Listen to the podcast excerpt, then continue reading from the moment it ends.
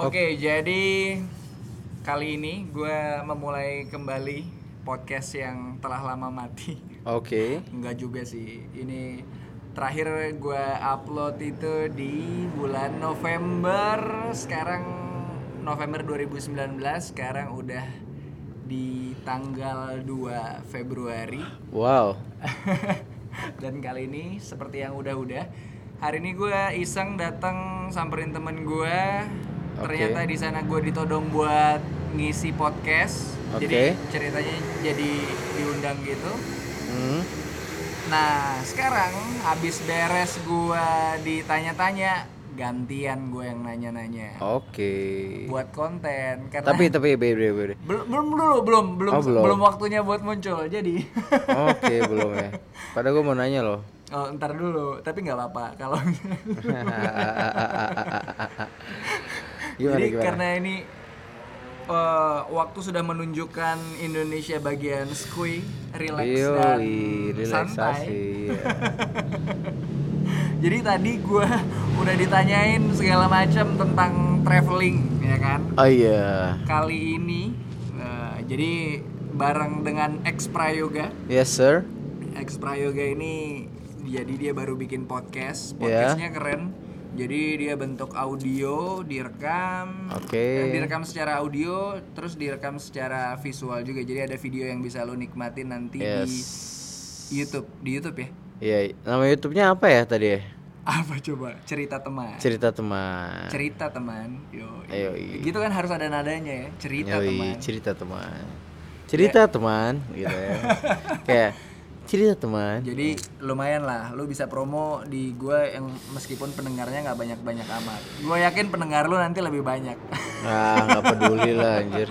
Yang penting isi kontennya bermanfaat itu aja sih. Oke, ini langsung aja. Gua persilahkan buat X Prayoga memperkenalkan dirinya. X Prayoga, lu menilai diri lu seperti apa?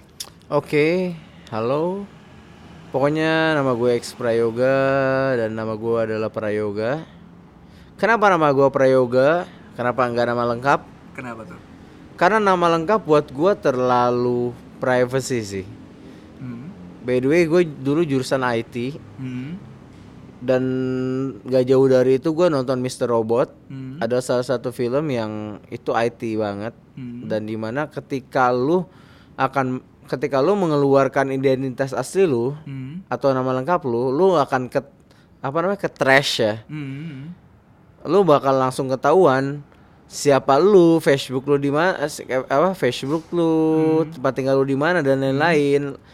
Jadi you are not human anymore. Kayak lu adalah orang yang udah, lu adalah orang yang terdeteksi gitu. Ter ya jadinya Kayaknya ya gue bikin nama X Prayoga biar kalau orang nge-search X Prayoga ya yang keluar adalah citra X Prayoga itu sendiri di media sosial gitu. identitas asli lu Biar tersimpan gitu ya. tersimpan. Hmm, karena emang susah banget sih ngehilangin jejak digital ya nggak sih? Iya itu Ini ngomong-ngomong kayak kita podcast kan berisik nih. Iya. Karena gue itu tadi kan ada di studio teman nih. Yes. Ya kan? Sekarang lagi pindah supaya lebih nyantai di rooftopnya studio teman. Iya. Sebenarnya tujuan kita tuh awalnya kita mau langsung aja kita bikin di studio teman dengan suasana yang Eh, sepi. silent, sepi, Damai. damai. Tapi gua nggak mau kaku. Ternyata di sini lebih damai ya. Di sini lebih damai Lihat dan gua bintang-bintang. lihat bintang-bintang, pohon-pohon dan gua akan lebih bebas untuk berkata sih. Yo, Ekspli dan gue sempat bilang explicit content oke nggak nih? Kata lu oke oke aja ya udah. Oke lah. Jadi apa? Habis itu perkenalan diri lu cuma nama doang nih. Apa lu lakuin apa? Lu, Oh, iya, lu iya, pengen iya. dikenalnya sampai orang ex prayoga yang mana sih? Gitu. Dulu Hmm. Dulu mungkin kayak sekitar 3-4 tahun yang lalu gue pengen dikenal ex Prayoga adalah sebagai musician. Oke. Jadi back back to four years ago Hmm. atau 2016 lah ya. Hmm. Gue pengen dikenal ex Prayoga adalah sebagai session Musisi gitu. Iya, session drummer gue waktu itu hampir satu tahun gue ngedramain Elo kalau lo tahu Marcelo Tahitu. Ah. gue ngedramin dia dan di situ gue gua ngerasa kayak fully musician dari yang orang-orang yang orang yang nggak punya penghasilan Hmm. kuliah gitu-gitu doang akhirnya gua digaji kayak per manggung berapa per berapa per part lagu berapa dan lain-lain akhirnya gua ngerasa kayak kalau gua manggung seminggu tiga kali Hmm. gaji gue jauh di atas pekerja bank gitu itu seminggu tiga kali men bukan sebulan berapa kali gitu Hmm. akhirnya gue ngerasa kayaknya kayaknya gue passion gue di band deh karena di band ini gue bisa menghidupi, menghidupi hati gue Hmm. dan gue bisa menghidupi kehidupan gue gitu Oke.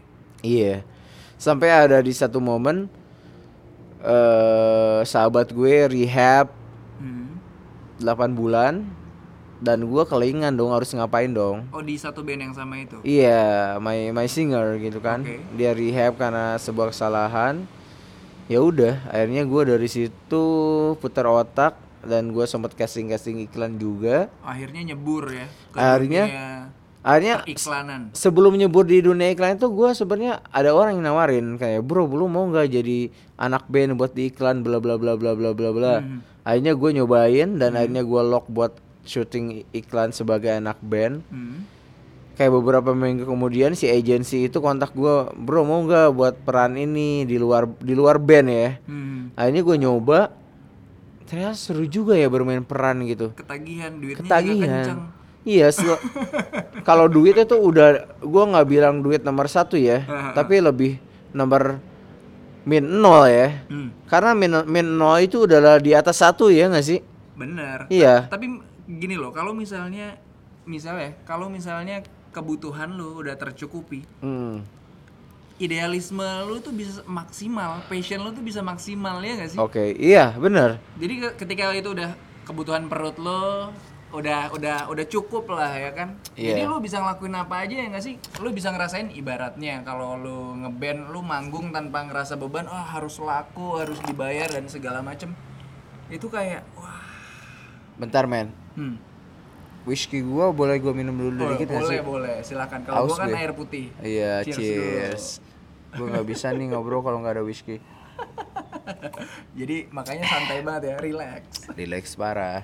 Iya, jadi kembali lagi ke tadi passion dan apa namanya dan Idealisme. idealisme Hmm. dan penghasilan itu penting. Hmm. Lu nggak akan bisa beli drum kalau lu nggak punya duit. Hmm. Lu nggak akan bisa beli sesuatu hal yang specifically anggaplah gue mau beli Simba nih. Hmm. si Simba itu mereknya Sabian atau apalah something lah gitu.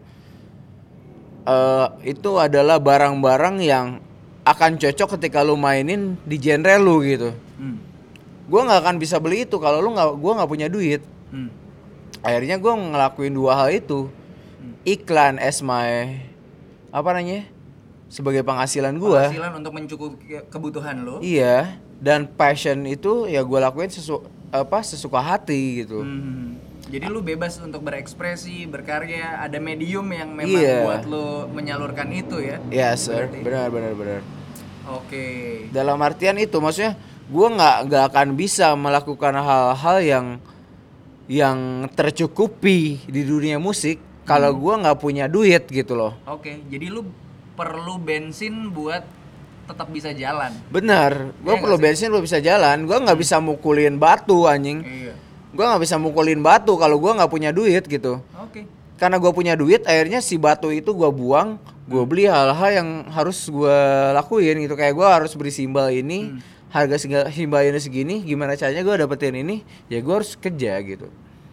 Oke, kalau kalau misalnya nih ya, kalau dari uh, idealisme lu dan passion lu nge- sebagai musisi itu udah bisa mencukupi gitu. oke Ya kan? Lu bakal bakal akhirnya memilih memilih jadi musisi aja atau lu tetap jalanin dua-duanya? I've been there bro sebelum sahabat gua ketangkep Hmm. maksudnya gue sempet manggung beberapa kali sama dia terus eh, apa namanya penghasilannya sesuai untuk gua membeli barang-barang yang Nyaman banget lah ya nyaman itu iya gue bisa membeli alat-alat atau staff yang gua bisa beli buat manggung ya. Hmm.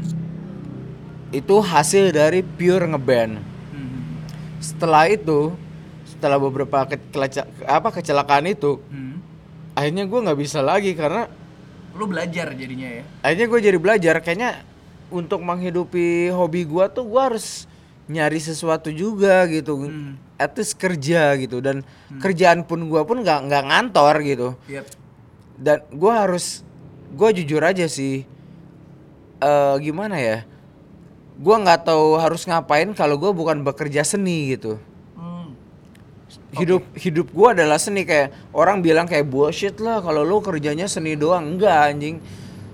Lu bisa ngebuktiin bahwa ya gua bisa ngebuktiin bahwa hidup gua itu adalah untuk seni gitu. Oke, lu lu bisa bisa mencukupi kebutuhan lu dan menghidupi mimpi-mimpi lu ya. Iya lewat seni. Lewat seni. entah seni peran entah seni lukis mungkin walau yang itu belum gua jalanin Hmm.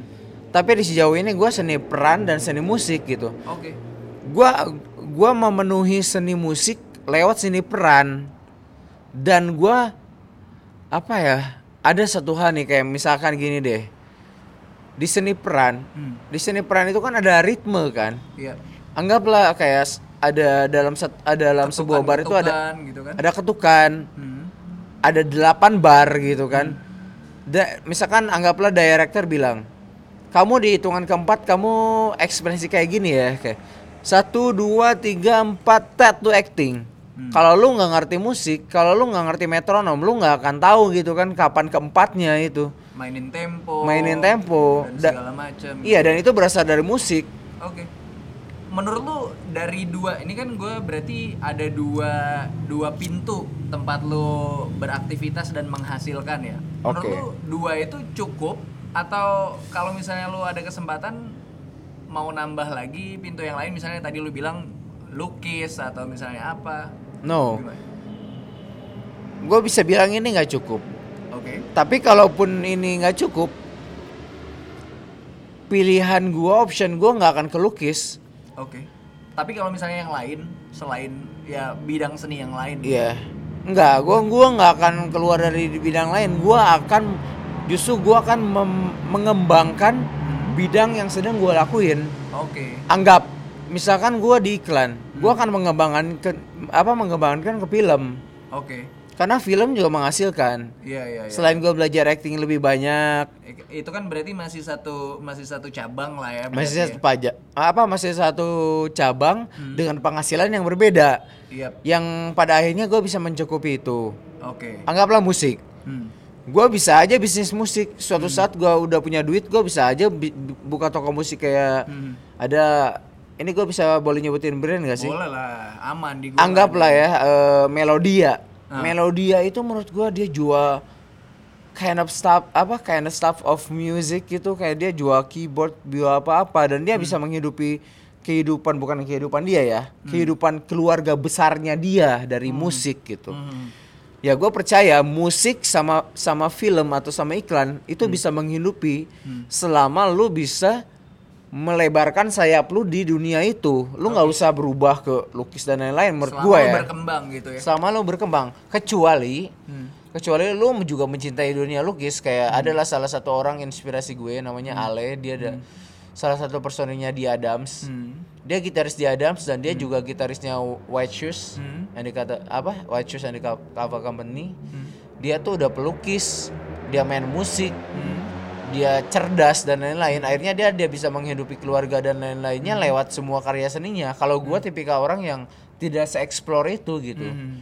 Gue tapi cuma tapi tetap nggak maksudnya oh gua kalau misalnya gua mau sukses satu bidang cu- harus fokus satu aja gitu Enggak, Lu kan- no, no, lu enggak menurut lu kalau misalnya orang yang kayak gitu ah gua harus fokus satu aja satu aja walaupun gua nggak punya duit gitu ya kan ya Oke. udah gua ngerjain itu aja sampai gua akhirnya nanti mungkin sukses dalam waktu lima tahun atau 10 tahun Nah iya itu dia. The problem is si satu ajahnya itu adalah satu yang bisa dikembangkan. Oke. Bukan satu momen doang kayak misalkan satu aja, satu ajahnya itu musik. Musik aja enggak.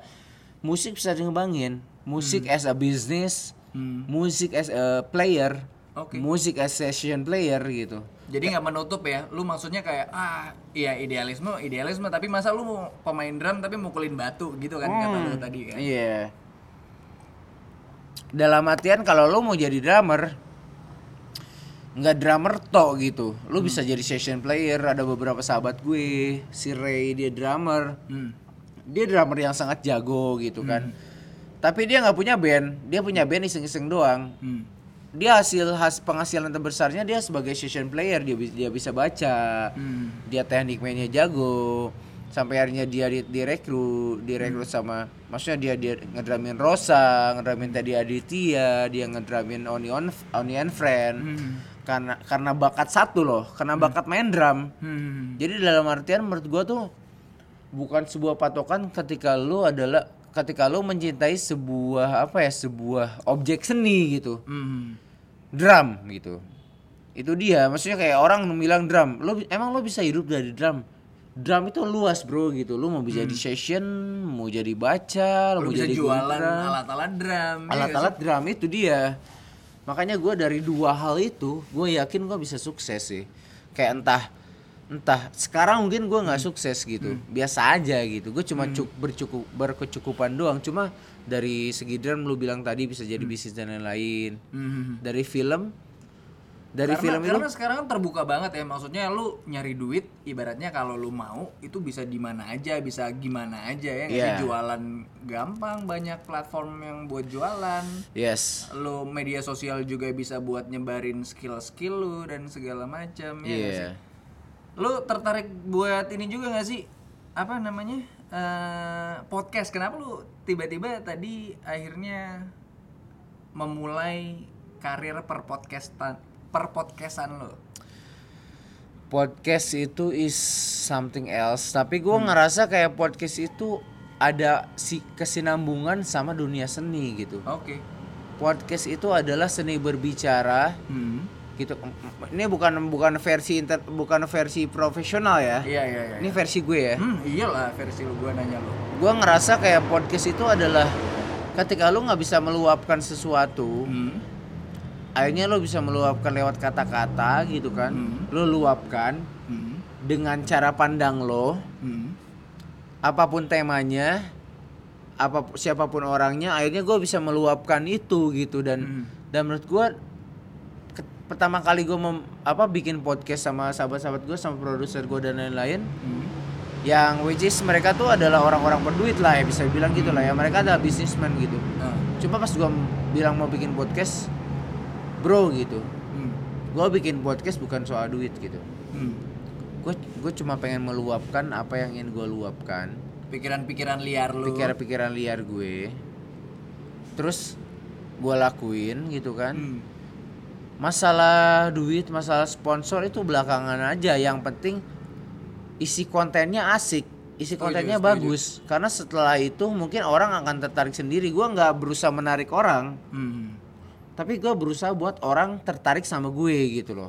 Gimana gimana? Gimana? Lu nggak menarik orang? Gue gua Nggak gini gue bikin podcast. Hmm. gue nggak berusaha buat menarik orang lain entah sponsor gitu. Ah, bukan orang lain si listener ya. Iya iya specifically buat sponsor gitu. Oke. Gua nggak berusaha buat menarik si sponsor gitu. Kayak Hmm. bro tolong sponsorin saya ya. Gua bikin Ah. buat segini nih saya kasih proposal. Enggak Hmm. tapi gua bikin podcast semenarik mungkin sampai aja si sponsor bilang kayak anjing nih podcast keren banget nih gue mau gitu ya gua mau dong diselipin dikit gitu Ah, minuman oke. gua dong makanan gua dong selipin dikit di tempat lu Hmm. biar selain pembahasan ada sesuatu yang apa ya ada sesuatu yang bisa buat jualan bisa gitu. buat jualan entah ditaruh doang produknya entah di tengah-tengah gua sebutin si produknya itu masalah dealing sih. Ya itu ntar lah ya kan yang penting lu berkarya. Id- iya yang penting kayak gitu berkarya. kan. sama sih gue juga maksudnya waktu awal gue bikin podcast juga akhirnya kayak gitu. Eh ngomongin ini karena lu sebagai tamunya ya kan? Oke. lu kan musisi aktor juga. Enggak kan sih gua belum aktor belum sih. aktor. OTW aktor. OTW aktor gue gue kan awam banget nih kalau untuk musisi segala macam. Oke. kalau lu tadi bahas-bahas emang lu bisa hidup dari ngedram doang ya kan? Dan lu udah ngebuktiin. Hmm. Bener nggak? Meskipun ya tetap ada turun naik ya kan? Oke. Kalau menurut lu nih eh kalau stereotip orang kan akan anak-anak band itu eh, ada beberapa ya, ya emang eh, dark banget menurut Ah. bener nggak sih itu Ma- gimana gimana dark banget Eh, dark banget sih sih oh anak misalnya jangan misalnya gue sebagai eh, cowok eh, ya Sebagai nanti- orang tua, sebagai orang tua eh anak lu jangan pacaran sama anak, Anak band. band. gitu stereotype tai kucing itu ya. iya menurut lu gimana Tanggapan gue apa nih? Tanggapan gue tuh adalah soal penghasilan gue seberapa. Apakah gue harus jelasin ke orang tua itu? Saya gini mas, saya kerja sehari segini, penghasilan saya gini. Menurut lu kira-kira gue harus menjelaskannya seperti apa sih biar orang tua percaya? menurut lu cara terbaik buat ngeyakinin orang tua macam kayak gitu kayak gimana Kayaknya orang tua itu udah money oriented gak sih? Hmm, tinggalin aja atau lu terusin Kalau gue cinta banget sama orang itu, ya gue bakal jelasin. hmm, oke Anggaplah gue kerja di musik gitu ya. Hmm. Oke mas, Eh, oke selamat. Misalkan ini lu, Oh, lu, lu oh, bokapnya nih. Ah. Oke selamat malam pak gitu. Kamu kerjanya apa? Saya musisi. Emang musisi punya uang ya gitu. Hmm. Eh, saya sih sesionin salah satu penyanyi pak. Kalau Hmm. bapak tahu si ini, oh iya saya tahu pernah dengar gitu. Terus gimana cara kamu penghasilan? Eh, misalkan dia itu seminggu manggung empat kali gitu. Hmm. Saya satu kali manggung dibayar dua juta lima ratus misalkan Hmm. gitu. Dua juta lima ratus itu untuk 10 lagu. Hmm. Satu lagunya lima menit pak gitu. Hmm. Berarti dalam artian 10 lagu 50 menit. Hmm. Saya 55 menit di- ya, apa saya 50 menit dibayar 2 juta 500. Uh, Berarti kalau 100 Langsung menit saya dibayar tuh, Iya. Berarti kalau kalau 5 kalau 100 menit saya dibayar 5 juta. Kalau 200 menit saya dibayar 10 juta. Jadi bayaran saya bukan per hari, Pak, per menit gitu. Gue bilang ini gitu aja anjing gitu kan. Satu hari 24 jam. 10 hari berapa? lu kerja di kantor berapa ya kan? Kerja Iya. atau dikerjain gitu. Iya kan lu kerja di kantor dari jam 8 sampai jam 4. Gua gua nggak merendahkan orang yang kerja di kantor Iya, ya. iya, iya. Ini cuma permasalahan eh, orang tua yang terlalu mario, ma- apa money oriented Hmm. terhadap anak band gitu kan. Ya gua tinggal bilang aja dengan sesombong itu gitu. Hmm. Gaji gua segini, Pak, setiap kali manggung gitu. Oke, berarti seharusnya yang dikhawatirin sama orang tua itu bukan masalah uang ya. Tapi menurut lu hal paling kelam apa yang harusnya dikhawatirin sama orang tua terhadap anak band? Aduh, agak susah sih gue jelasin kalau ini. ya. Ya, kok susah sih jelasin aja. gimana ya kadang anak band itu jujur aja tidak tahan dengan dengan kodaan sahabat-sahabat yang di luar kota contohnya gini kayak eh, halo selamat so eh selamat malam gitu iya halo ini ada yang mau kenalin sama drummernya iya halo halo siapa namanya iya misal anggaplah anggaplah namanya Sinta gitu ya Mhm. ayo Sinta iya salam kenal Oke, Sinta di sini makanan favoritnya apa sih gitu kan? Oh, di sini eh, soto misalkan. Hmm.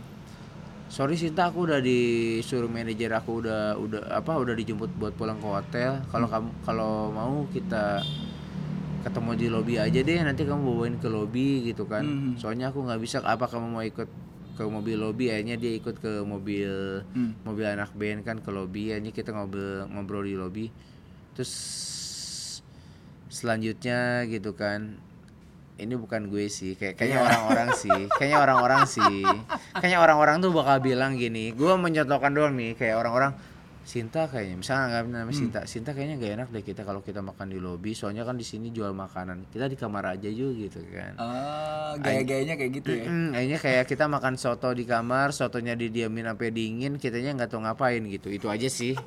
jadi jadi emang stereotip anak band masih sama ya kayak zaman dulu kayak pelaut ya. Setiap Iya. kalau misalnya bersandar harus ada gitu. Padahal nggak semua anak band kayak gitu. Oh yo, Nggak semua anak band kayak gitu. nggak semua padahal ya. Tapi gitu semua gitu. Nggak semua anak band kayak gitu. Tapi gitu semua gitu. Jadi harusnya lebih khawatir itu dibandingkan penghasilan karena kalau penghasilan aman ya. Iya, tapi stereo apa stereotip orang tua itu penghasilan, men. Hmm, Anaknya bisa hidup apa enggak gitu. padahal hidup-hidup aja ya. Padahal hidup-hidup aja jauh lebih hidup menurut gue. Justru justru ketika anak band udah berani datang ke rumah ya kan Hmm. nyamperin anak orang itu harusnya berbangga, wih anak band mau berkomitmen ya nggak sih? Iyalah. Harusnya nggak usah khawatir lagi kan. Berarti kan oh berarti ya nggak player-player banget lah gitu ya. Ya nggak sih? player juga sih itu. nggak ada anak band yang nggak player lah anjing. Oh gitu. Nggak tahu sih. Mungkin Berarti lu mendefinisikan sebagai player atau enggak? Gue player Player. Tapi- Player itu kenapa lu sebut diri lu player? karena gue nggak tahan sama godaan dedi- eh, apa namanya ya Grupis-grupis gemes. nggak bukan grupis sih disebutnya eh, ini mojang mojang daerah Mojang-mojang bungdes. bungdes ya gue Bunga nggak desa. gue nggak bisa tuh tahan sama bungdes tuh bungdes bungdes baik gitu kan terus gue bilang kayak Mana bungdes yang paling berkesan waktu itu? Eh, waktu itu gue manggung di Cirebon Uh, Cirebon. Hmm, Empal gentong ya. Yoi, Pak Gentong. Siangnya kita makan Pak Gentong habis manggung di salah satu mall di apa namanya di luarnya gitulah di bawah roomnya manggung. Tiba-tiba ada satu cewek kayak bro ada cewek nih yang mau minta foto cek cek cek terus gue ngobrol gitu kan Dia udah lihat lu manggung gitu sebelumnya. udah lihat gue manggung lah. Oke. rata-rata drummer itu masuk duluan. Yo. semua lah- udah rame nih drummer masuk duluan kayak dutak tuh. Zzzz, gitu kan teng. Semua orang teriak basis masuk gitaris masuk vokalis masuk kayak selamat malam bla bla bla bla bla gitu kan kotanya kan kayak orang lah. Maksudnya mereka udah ada first impression buat si drummernya atau gimana. Kalau drummernya ganteng ya gue sih ganteng gitu kan. Iyalah aktor. Hmm, iya kan? Terus ya udah terus habis gitu si ceweknya ke backstage kayak mas oh ini mau kenalan ini mau ngobrol. Hai halo namanya siapa? Gitu kan mau kenal kenalan. Terus speaknya anak band banget nih. Terus sorry ya. speaknya anak band banget nih. Speaknya anak band banget selalu ngomong gini kayak aduh sorry nih kita nggak bisa ngobrol lama paling soalnya kita udah dijemput manajer nih Yoi. udah dijemput manajer nih harus ke hotel paling kita ngobrol di lobby aja deh Oh, awalnya di lobby. ah bawain oleh-oleh dong akhirnya si cewek itu bawain oleh-oleh khas kotanya ke lobby terus udah di lobby ada manajer atau kru yang lagi pada makan di bawah kayak eh nggak enak ya ada kru di bawah ke atas aja yuk ngobrol di atas Hmm. udah ngobrol di hotel deh abis ngobrol di hotel kita tahajud bareng udah sih itu aja sih Mantap. Itu yang paling berkesan ya. berkesan sih kita tahajud bareng di tiap kota gitu itu sih paling yang anak band biasa lakukan ya gua enggak enggak Terus enggak bedanya bedanya lu kan maksudnya selain musisi jadi talent iklan juga. Kalau Oke. kalau di talent iklan lu dapat maksudnya eh, perlakuan yang sama nggak? Nah ini yang menarik nih Hmm. di talent iklan itu setiap apa ya setiap model gitu kan punya pride-nya masing-masing gitu kayak gue siapa gue pernah iklan ini Hmm. gue pernah syuting ini di mana Hmm. gue pernah syuting ini di luar negeri Hmm. budget gue segini jadi kita kalau kenalan as a talent Hmm. salam kenal paling kontak-kontakan doang makan bareng nongkrong nongkrong nongkrong udah anterin balik. Sisanya kita yang speak sendiri gitu. Beda sama anak band yang bisa kayak antara si fans sama si anak band gitu. Oh. kalau ini kayak kita sama-sama talent satu strata gitu kan. Oke. kita punya apa namanya kita punya gap yang sama gitu sebagai talent gitu. Jadi kita nggak bisa yang gue bintangnya lu adalah fans yang nggak bisa. Jadi lumayan ada apa ya Ada trik-trik tersendiri. ada ya, trik sendiri dan eh ada trik sendiri dan kita punya punya proses yang panjang Oh lebih panjang ya prosesnya. lebih panjang untuk terhadap sesuatu yang ingin kita inginkan gitu. Oke. Tergantung yang lo inginkan apa, serius sampai nikah, Hmm. apa cuma icip-icip doang, atau apa, atau cuma bercanda-bercanda apa bercanda-bercanda di story doang di Instagram. Hmm. Beda-beda sih. Sejauh ini sih kalau kalau kalau menurut gua dunia iklan tuh termasuk dunia yang sehat sih. Sehatnya tuh kenapa? Ya sehatnya kita bersama orang-orang bersama lawan jenis Hmm. kita berteman aja. Hmm. Jadi nggak lebih riskan kayak anak band mungkin ya? Iya. ya. Karena gapnya itu Hmm. anak band itu orang yang ada di panggung dengan ratusan atau ribuan orang di bawah Hmm. dan si ribuan atau si ratusan orang itu datang ke backstage minta Hmm. kenalan dan ketemu sama kita. akhirnya kita sebagai artis dan dia sebagai orang yang ada Hmm. di antara 100 atau ribuan orang sedangkan kalau talent itu ya kita bertemu sebagai sama-sama talent gitu jadi Meskipun trip- secara secara fisik talent itu pasti udah udah uh, shortlisted semua ya, udah terpilih terpilih semua yang pasti kualitasnya enak buat dilihat kamera gitu. Iya bener kayak lu talent gua talent kita sama gitu kalau lu mau PDKT sama sesama talent ya Hmm. ya kita PDKT sebagai human with human gitu bukan fans with eh, penonton gitu loh Oke, tadi lu sempat nyinggung nikah ya, gue jadi penasaran. Lu kalau misalnya suatu saat nanti kepikiran buat nikah, lu kepikiran nikah sama anak band atau anak talent? Enggak sih gua di luar itu sih Oh, justru nggak mau dua-duanya. Enggak gua nggak di luar karena gua nggak mau nih eh, gua nggak mau memastikan juga ya Mhm. untuk sekarang Heeh. gua garis bawahi untuk untuk sekarang gua nggak mau nikah sama talent atau sama anak band karena di luar itu gue juga udah punya sasaran sendiri Yo, iya. apa nih Iya. maksud sasaran sendiri? kayak gue pengen nikah sama anak yang umurnya beda 4 tahun di bawah gue Oh, kenapa empat tahun? menurut gue 4 sampai 6 tahun itu adalah umur yang ideal untuk nikah sih nggak tahu kenapa ya Mhm. dan maksudnya gue kenal beberapa orang yang 4 tahun kayak kalau di bawah umur tuh ada sisi manjanya Oh. tapi ada sisi lebih dewasa dari umur kita sendiri gitu Gue tadi baru dapat cerita juga sih. Dia dia tuh nikah umur 33, istrinya beda 12 tahun. Habis itu dia bilang, "Saya awalnya mikir terlalu kekanak-kanakan ya kan. Habis Oke. itu manja segalanya, tapi ternyata istri saya ngejar loh. Sekarang sama dewasanya katanya. 12 tahun cuy. Tapi gue kepikiran juga ya.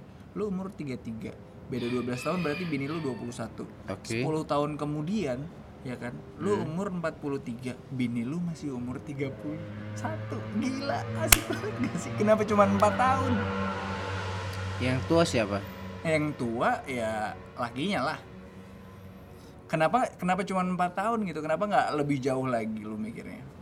Nggak tahu sih karena mungkin prosesnya ya. Hmm, gua kena apa saat ini udah ada?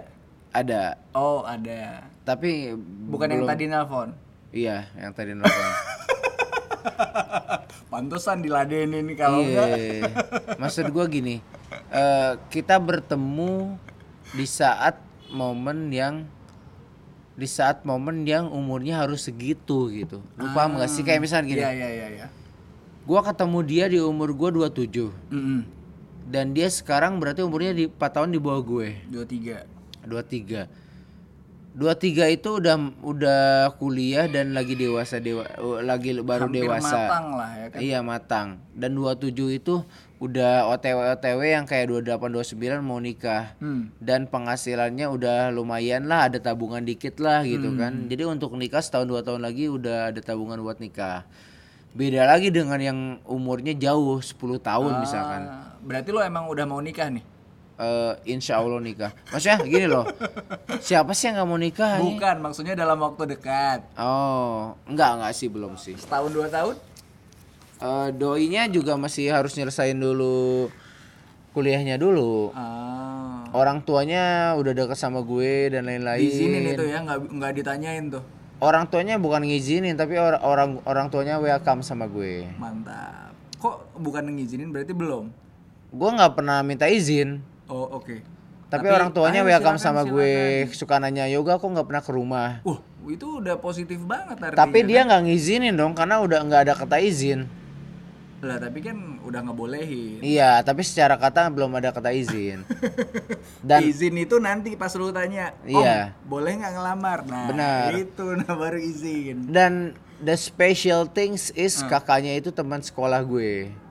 Oke, Dan- gua gua gua agak ini ya maksudnya tadi kan dari obrolan awal lo ya kan lo segitu eh apa namanya pemburunya Ah, sebagai seorang hunter yes. tiba-tiba kayak takluk sama satu cewek ini. Gue melihatnya kayak gitu. Apa yang ngebuat lo akhirnya sebagai ya kan sebagai apa hunter hunter ini Jangan bilang jangan bilang hunter lah, sebagai fuckboy lah. fuckboy. Ngapain hunter anjing? Fuckboy lah bilang lah. oh sekarang fuckboy ya? Nah, sebagai fuckboy akhirnya lo memutuskan sama ya ini mau berkomitmen. Gitu lu tadi bu- bilang bukan pacar tapi sekarang gue gituin bilang iya.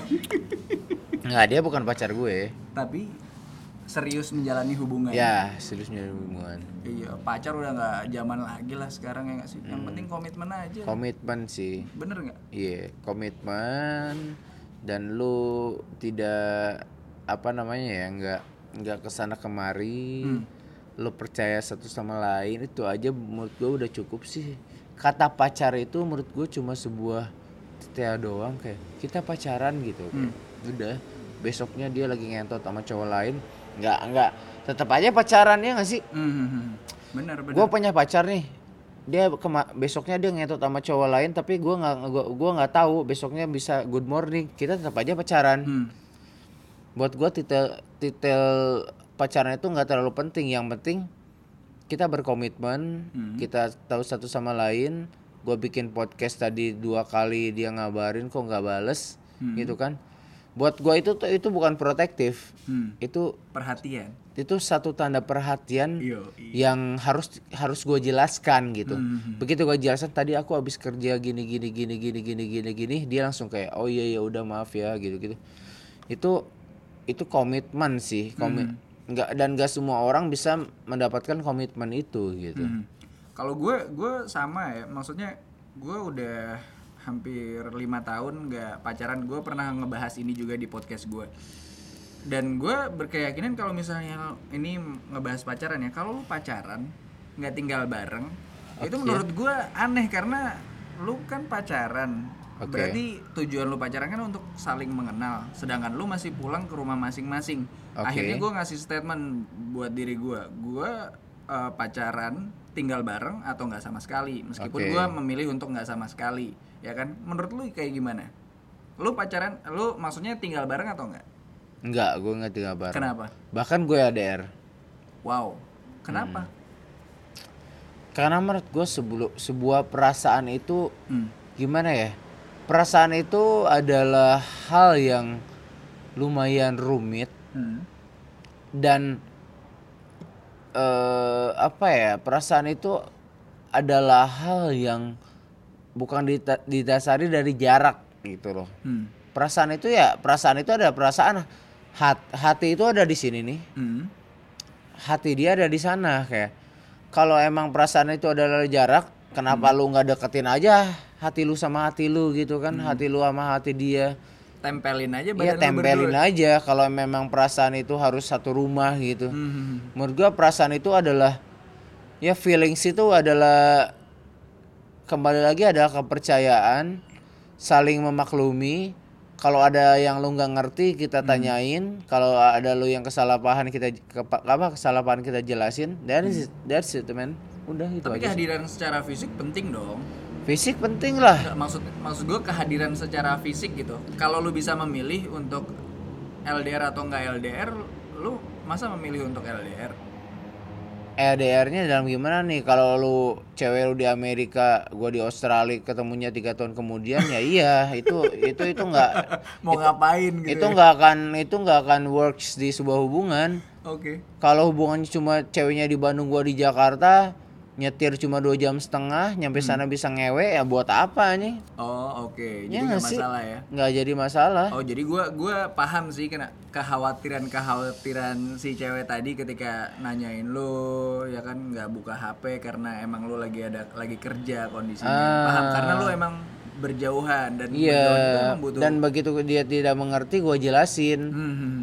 at least kalaupun dia bener-bener nggak nggak menerima penjelasannya ya gua fotoin aja atau enggak gua capture ke nih gua lagi kerja Jadi anjing." hubungan itu bukan masalah bukan masalah ini ya kehadiran fisik ya, tapi masalah komunikasi dan kepercayaan. iya komunikasi dan kepercayaan sih kalau menurut gue fisik itu fisik itu apa ya fisik itu bisa Menunjang, i- penunjang penunjang. fisik itu bisa dilakukan dengan hanya satu jam saja gitu Oke. Ma- maksudnya maksudnya gini loh. Lu lu ngewe nih. Eh, lu ngewe beberapa kali beberapa ronde lu ngerokok makan ngewe lagi rokok makan ngewe lagi. Setelah itu fisik eh, ke- kekang- kekangenan fisik lu, fisik lu hilang. Hmm. setelah itu apa? Emang lu mau main fisik lagi? Enggak. Paling kita nongkrong makan yang no touch gitu kan nggak ada nggak ada sentuhan fisik lu makan ngobrol-ngobrol-ngobrol Hmm. dan sebenarnya ngobrol itu bisa di mana aja mau bisa di telepon mau bisa di secara langsung gitu kan Hmm. cuma emang ada satu hal sih kekurangannya Apa tuh? lo nggak bisa mengekspresikan sesuatu kalau kalau lo nggak bertemu secara fisik anggaplah Butuh, butuh usaha yang lebih ya nggak sih kalau untuk menjelaskan sesuatu? iya misalkan lo mau lo ngejokes nih Hmm. Si jokesnya itu adalah jokes yang 70% tentang fisik gitu Hmm. kalau lu kalau lu lakuin dengan fisik itu bakal lucu Hmm. tapi kalau lu lewatin apa ngomongin lewat telepon nggak akan lucu gitu Iya iya. ya hal seperti itu itu adalah kekurangannya orang dari ADR sih Hmm. cuma ya hal seperti itu bisa ditutupin dengan momen-momen lainnya gitu Hmm. ya lu bisa ketemu kayak ketemu kayak seminggu dua kali lakuin sepuasnya dan lain-lain gitu kan Nah. udah kelar sih menurut gue kayak nggak harus- nggak harus terlalu didramatisir lah aku nggak bisa lihat jokes kamu nih kalau kamu jauh tai kucing lah nih Oke oke oke. ya nggak sih iya, sepakat sepakat gue. Padahal gue juga. nah, itu dia tapi tapi gue paham, gue paham. Ntar, aus juga nih. Em, ntar lu aus lah ya lu minum dulu bentar deh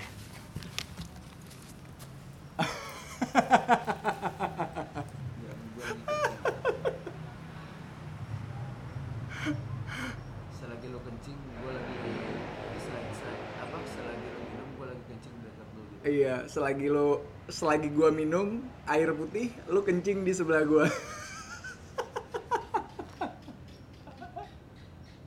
di rooftop orang ya emang. Suaranya kedengeran lagi, aduh. aduh. enak gak sih suara kencing gue di sini ini kencing orang yang eh, mempunyai rasa cinta yang besar Lo jadi mendefinisikan diri sebagai fuckboy melankoli nih.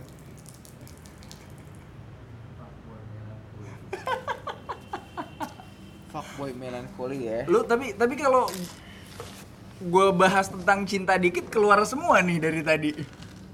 iyalah John Lennon? Dengan Beatles. Yoko Ono kurang cinta apa sih sama Yoko ya. iya anjing terus Sid Hmm. and Nancy Yep.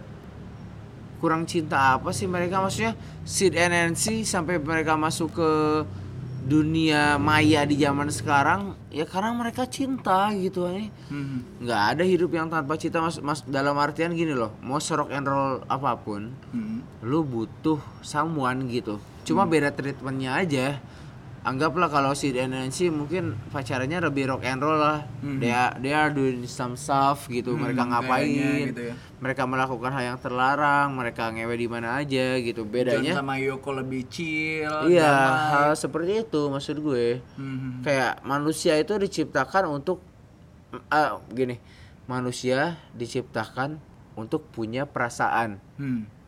Gimana memanifestasi perasaan tersebut? ya itu manus kalau kalau sesuatu diciptakan tanpa perasaan kayaknya itu bukan manusia deh itu batu kayaknya iya nggak sih Iya, kan ada beberapa orang ya, termasuk gue juga sih. Gue Ah. sedang menghindari membangun perasaan-perasaan kayak gitu sampai pada waktunya menurut gue. Ya tapi maksudnya itu balik lagi ke preferensi. Tapi berhubung di sini lu adalah tamunya, Oke. gantian kan kita. oke oke Tadi oke. lu udah nanya-nanyain gue, jadi Oke. lu nggak nggak usah nanya-nanyain gue lagi, gue yang nanya lu. oke. Eh, lu ah rokok melihat, gua habis lagi anjing. Terus Lah, terus? tadi kan baru beli. nggak tahu. Terus lanjut lanjut. Eh, lu kalau sama pasangan lu gayanya kayak gimana? Tadi rock and roll kalau misalnya Sid kalau si John sama Yoko mungkin lebih chill. Kalau lu kayak gimana? Ini sedikit lucu sih. Apa tuh gua bener-bener sangat manjain pasangan gue sih. Yo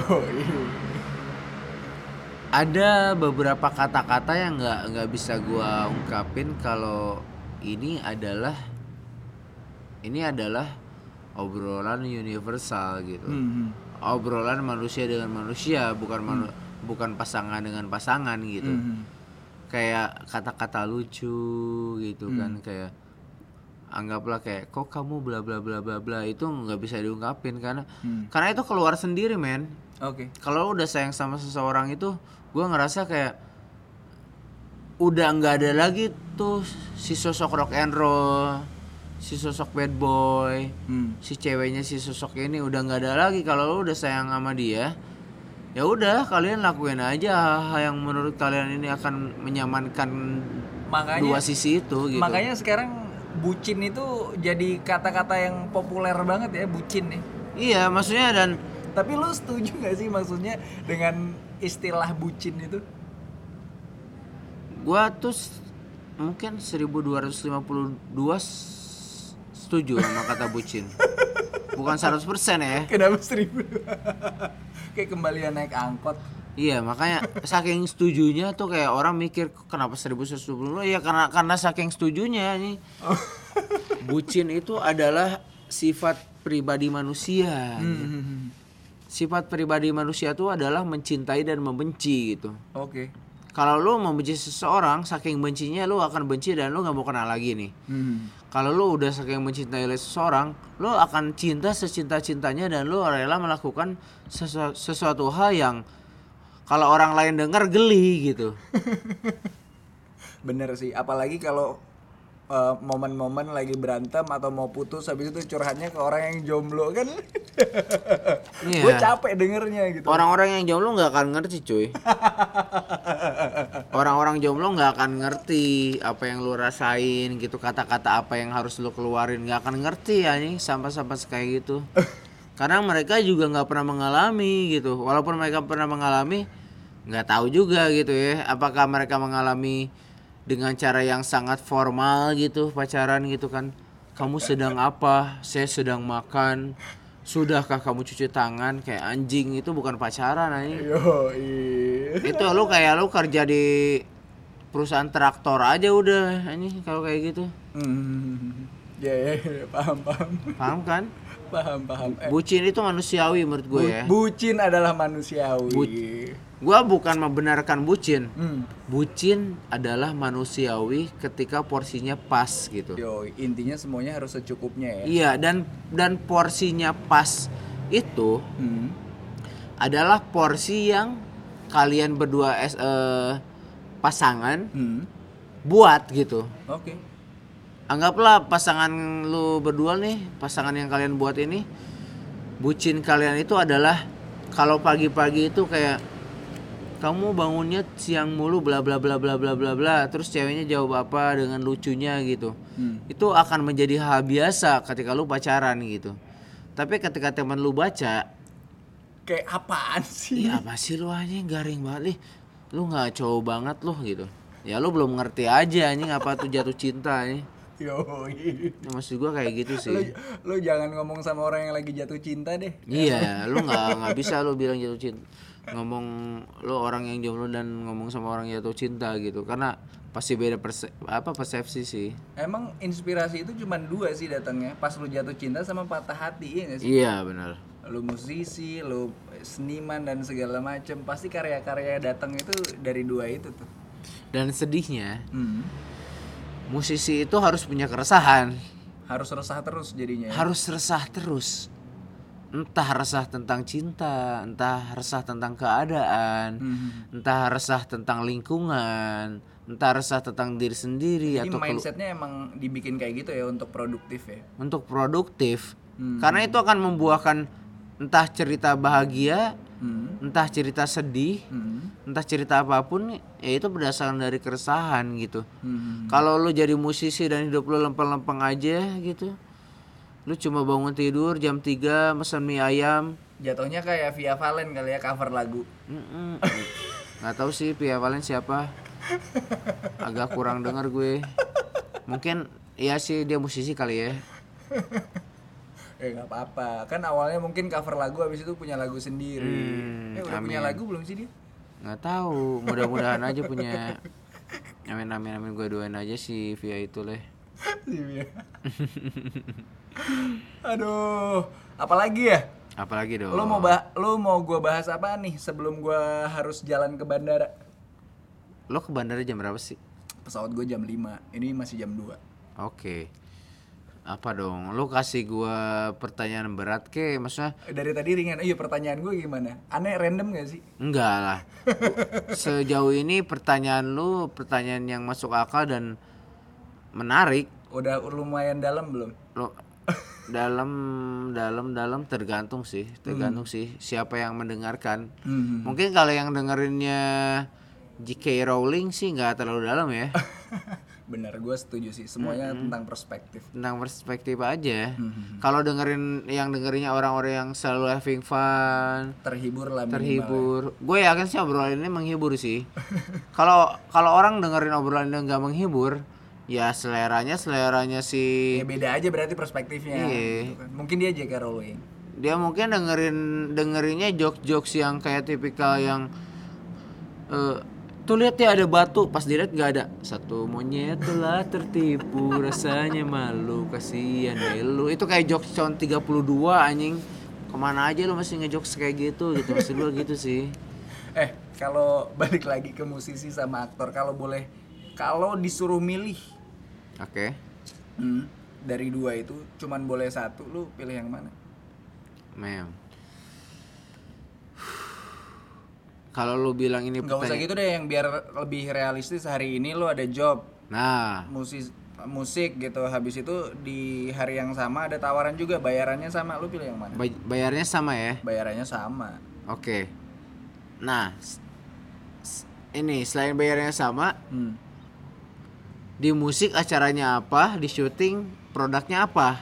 Loh, tetap ada pilihannya kayak gitu ya? Tetap ada pilihannya juga. Gua pertimbangan gua bukan Di- budget doang. Di musik adalah gigs yang lu mau di Anggaplah di iklan, Sonenalin di Bali ya. Ya, ah, habis itu di brand juga itu brand yang lu mau buat kerja.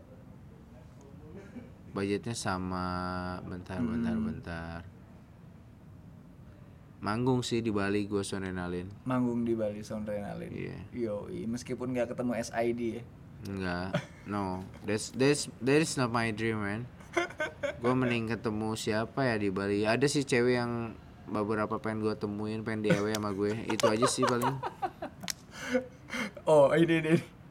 gue tadi mau nanya, terus pertanyaannya keselip. Ya kan, gue tuh selalu penasaran sama cowok yang dia bisa berkomitmen, tapi hasrat biologisnya itu maksudnya eh, hal lain lagi gitu. Menurut lu antara komitmen dan hasrat biologis itu harus sejalan atau sebenarnya itu beda hal? Beda. Jauh beda. Jauh beda. Jadi menurut lu orang yang misalnya gue bilang ya, orang yang suka jajan belum tentu nggak setia. Bukan kayak gitu. Gimana? Lu mau pa- punya pacar secantik apa pun, ngewe sesering apa pun, sesering apa pun, lu masih punya hasrat mas lu masih akan punya hasrat buat pengen coli. gitu ya? Iya.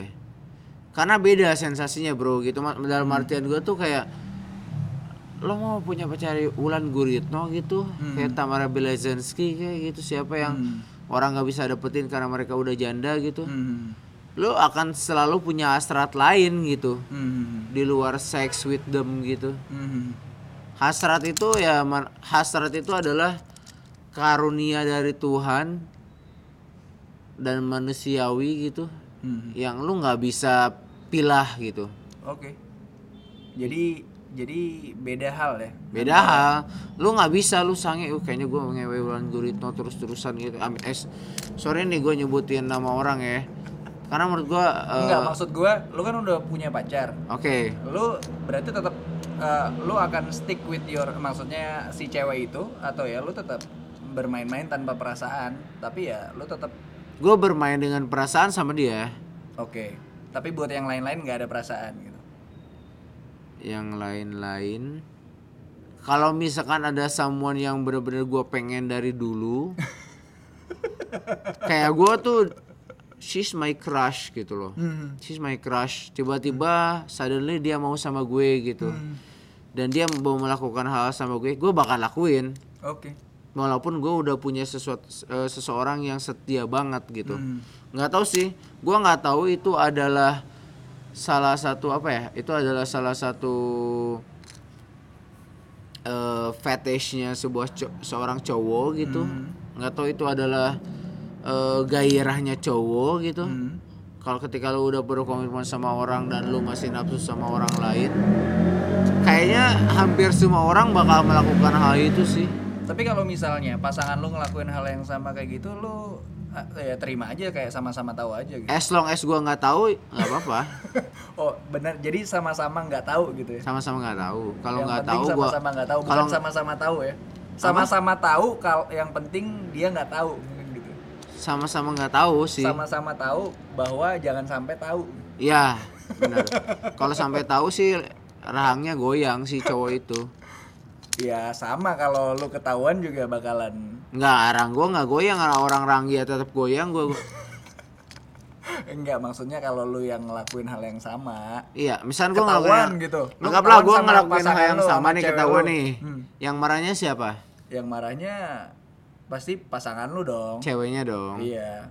Cewek lu dong yang marah dong. Wah, lu gini-gini. Katanya lu setia, padahal gua udah setia banget, wah. Ah, Hmm. gua sikat cowoknya. Hah? Kenapa lu sikat cowoknya? Kan lu yang lu ngentot cewek gua gitu kan? Gua Bukan. sikat gua itu kan. bukan cewek lu yang ngegepin pasangan resmi lu nih yang ngegepin lu ketahuan. Tapi dia ngelakuin nggak? Enggak. Oh, kalau enggak ya iya gua salah. Kecuali kayak kita melakukan dua-duanya gitu melakukan karena gua melakukan melakukan ini si cewek juga melakukan itu gitu. Baru beda halnya. gitu. Berarti selama nggak ketahuan. Gimana ya? Kadang hasrat itu keluarnya tiba-tiba gitu. Hmm. Misalkan ada si cewek secantik apa pun dan gue udah sayang sama pasangan gua Hmm. dan ini pasangan gua nggak tahu eh, nikah apa belum ya. Gua sih ber, gua sih berdoa ketika gua udah nikah gua nggak punya hasrat lagi sama orang. Has bullshit lah. Pasti ada hasrat sama orang. Tapi gua berdoa untuk gak bis nggak ngelakuin itu ke orang gitu. Harta tahta wanita mana yang paling berat godaannya buat lo? Harta tahta wanita itu itu hal yang berkesinambungan bro. Tiga-tiganya enggak. Eh, Mana yang paling? Ya mungkin jadi satu kesatuan tapi menurut lu mana yang Tahta. paling tahta yang lu nggak bisa nolak gitu. Karena gue punya ini, gue punya impian, Hmm. gue punya impian. Gua nggak pengen nih nih satu quotes eh, kasih apa namanya kasih Highlight, highlight. Iya kasih highlight. Gua nggak pengen apa namanya ya? Gua nggak pengen dilihat orang Hmm. dengan kegilaan gua gitu. Hmm. Gua pengen untouchable gitu. Hmm. Mau gua ngelakuin apa pun, nakal, sen- gua ngelakuin hal nakal gitu Hmm. di daerah Senopati, di mana pun lah di daerah yang sangat yang terkenal bahwa itu daerah bahaya. Hmm. Gua ngelakuin hal itu. Gua ngelakuin hal itu gila-gilaan gitu sampai gua gimana-gimana. Tapi gua untouchable gitu. Orang lain nggak akan mau nyentuh Oh, gue. jadi itu tahta gitu ya. Kata tahta kayak Enggak, misalkan ma- gini. Maksud gue dari tiga itu yang lu nggak bisa nolak gitu. Ibaratnya nih kan harta tahta. Lu dikasih duit 1 m, lu dikasih cewek cakep banget yang lu idam-idamkan pengen lu pakai, sama lu dikasih jabatan. Tahta Lu- gue. tahta ya. Tahta buat buat gua bukan jabatan. Jadi jadi jadi lu nggak bisa nolak si tahta ini ya. Lu Iya. dan lu memilih itu. Iya, m- menurut gua tuh tahta dalam jabaran gua itu adalah gua datang ke satu tempat. Kedudukan aja pokoknya. Kedudukan, gua datang ke satu tempat. Hmm. Gua lagi pengen ngelakuin ngelakuin suatu ini. Hmm. Tutup satu Jakarta Selatan karena gua mau karena gua mau melakukan suatu hal yang entah ilegal atau something. orang kalau mau nyogok lu dikasih kedudukan aja eh lu gak ini deh. Enggak, kayak lu boleh masuk karena lu temen gue gitu. Oh, yaudah. Terus gua yang kayak gila-gilaan gitu kayak Aman. gila-gilaan Jakarta Selatan semua ditutup bla bla bla bla bla misalkan gitu Hmm. tahta menurut gua nomor satu Tahta ya. karena kalau udah punya tahta wanita kayak kok bisa ditutup karena ada yoga gini masuk harta harta ya gua udah pernah punya gua udah jelas punya ha- punya harta karena gua punya tahta gitu Hmm. itu sih men Oke. Mantap. Itu sebagai pertanyaan closing oke buat lo. thank you so much lama? Mantap nggak? Mantep parah Lo mau denger penasaran nggak mau dengerin ini? Enggak, enggak mau gue. Karena takutnya gue ngaco. Men, Daimas thank you so much udah mau ngobrol sama gue. Thank you banget udah mau terbuka banget sama gua. Iya. Udah mau pipis di sebelah gua tadi. Iya, dengan dengan dengan kengacoan gue, Mungkin di obrolan ini ada beberapa obrolan yang ngaco, cuma 99% benar. Nah. Thank you banget Gimana Extra tuh? Yoga semoga Thank you, man. karirnya sukses. Amin, amin. Thank you so much. itu, Amin, amin. Ya kan, gua doain lancar dan dibuahkan terus. ya kan? Amin. Terus dua tahun lagi paling lama ya Hmm? nikah tadi. Oh iya, amin, amin, amin. Sama yang mana nih? Sama yang kemarin yang tadi teleponan, karena dia udah ngumpet nikah. Oh. Iya. Semoga lancar. pokoknya. Amin, amin, amin, amin, amin Rais. Oke, situ. Sip, see you Thank you di so much, next podcast. Yoi.